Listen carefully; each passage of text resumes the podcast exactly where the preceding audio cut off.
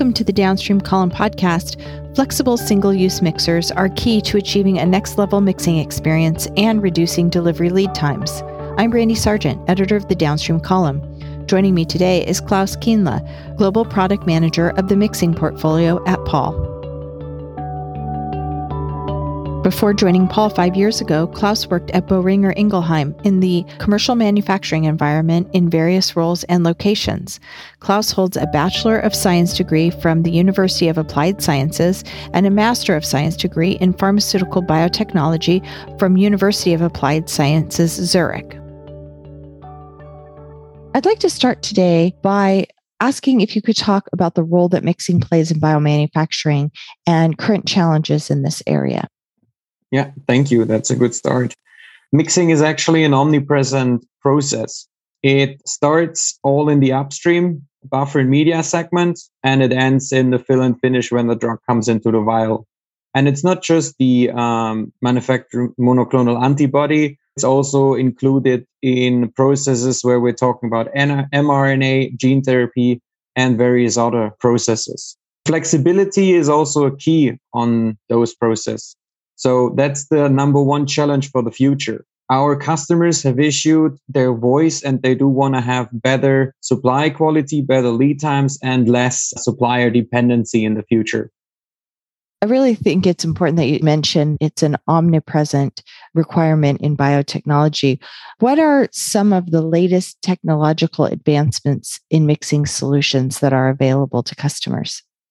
The latest advancements are going towards tackling the uh, flexibility challenge primarily. So it's uh, looking towards uh, allowing more standards to be on the market, to be supplied faster with shorter lead time. They're also more vendor agnostic so that they're fitting in into other vendors' manifolds and uh, consumable sets. And this is coherent with the recent launch of the Allegro Ready standard solutions from Pall, which is not only limited to mixers, it's also including storage, transfer sets, and other segments. And this provides then the customer the flexibility they're asking for and also the flexibility of not being supplier dependent. And in terms of mixing, we have launched this new standard set from the low volume end.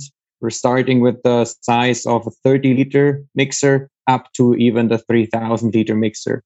So we have not only generated one standard, no, we've generated three and several more in all volumes and all varieties.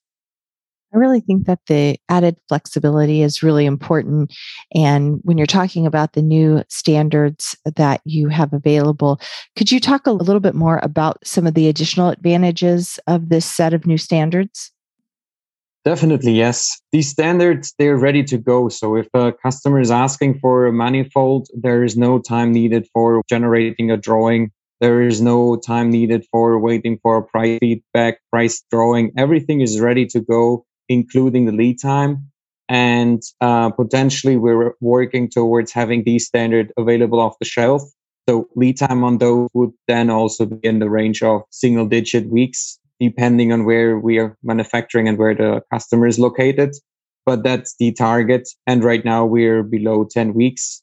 Uh, it's not everywhere off the shelf available, but uh, it's work in progress and we're doing great work here to provide it to our customers as soon as possible. This is just like one of the strong advancement that Pall is doing.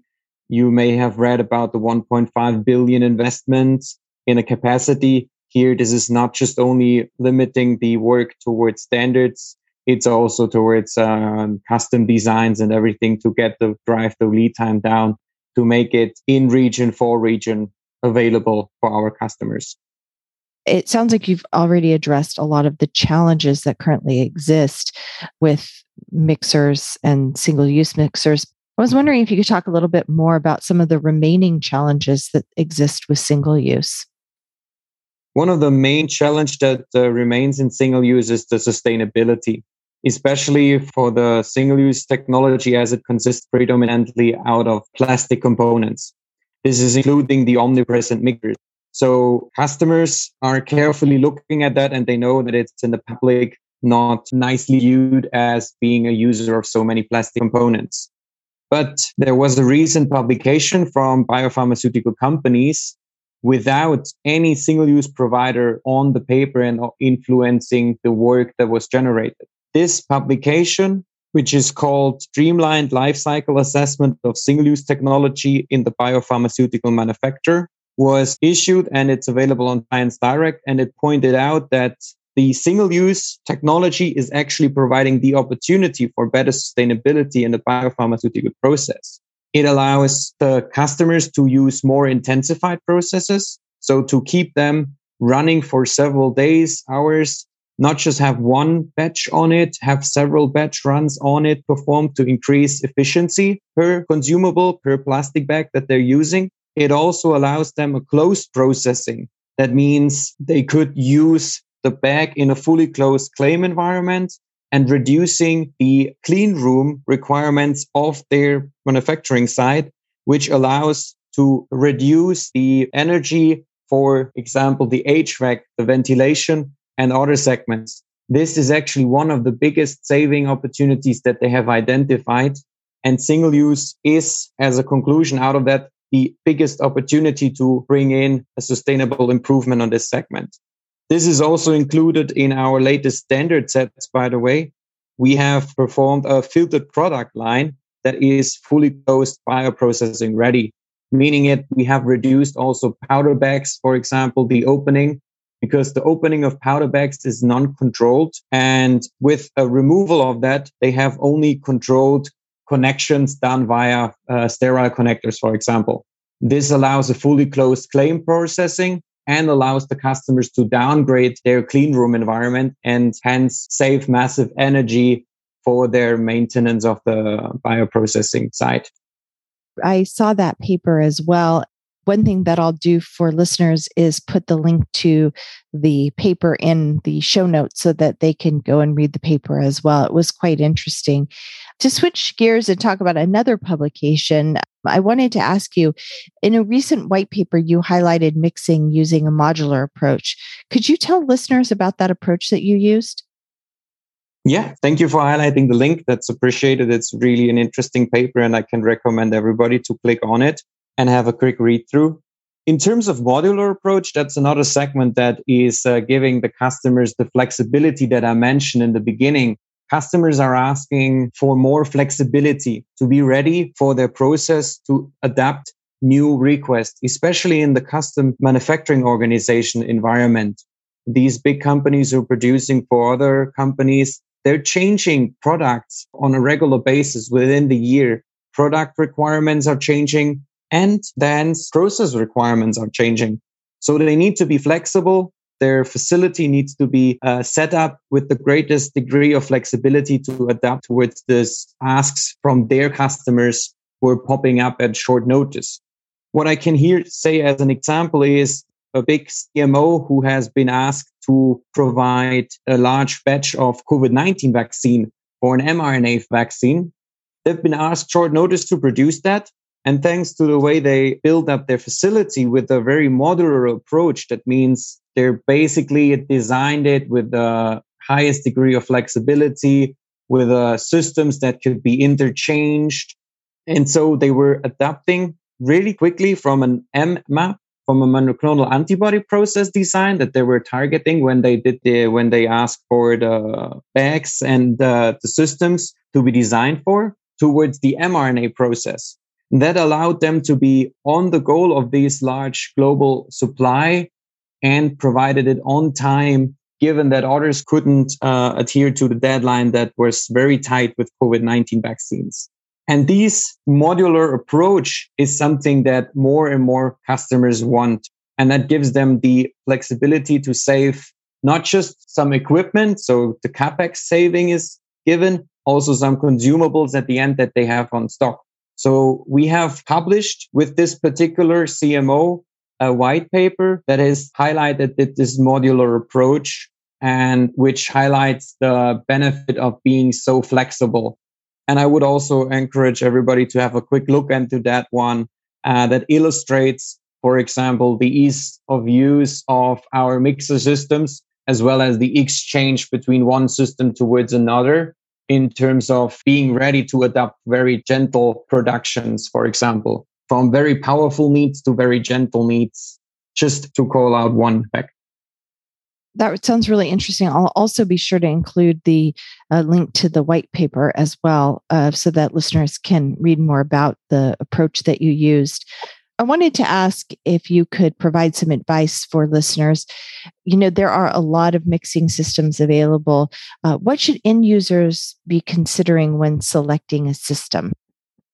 That's a good question. There are actually plenty of system providers out in the market they all try to persuade the one fits all solution. Most of them go out and they have one technology. With this technology, they approach the customer saying that this is the solution for their mixing need. But the reality is simply that most processes are so unique and so variable that the one fits all solution is often not fitting.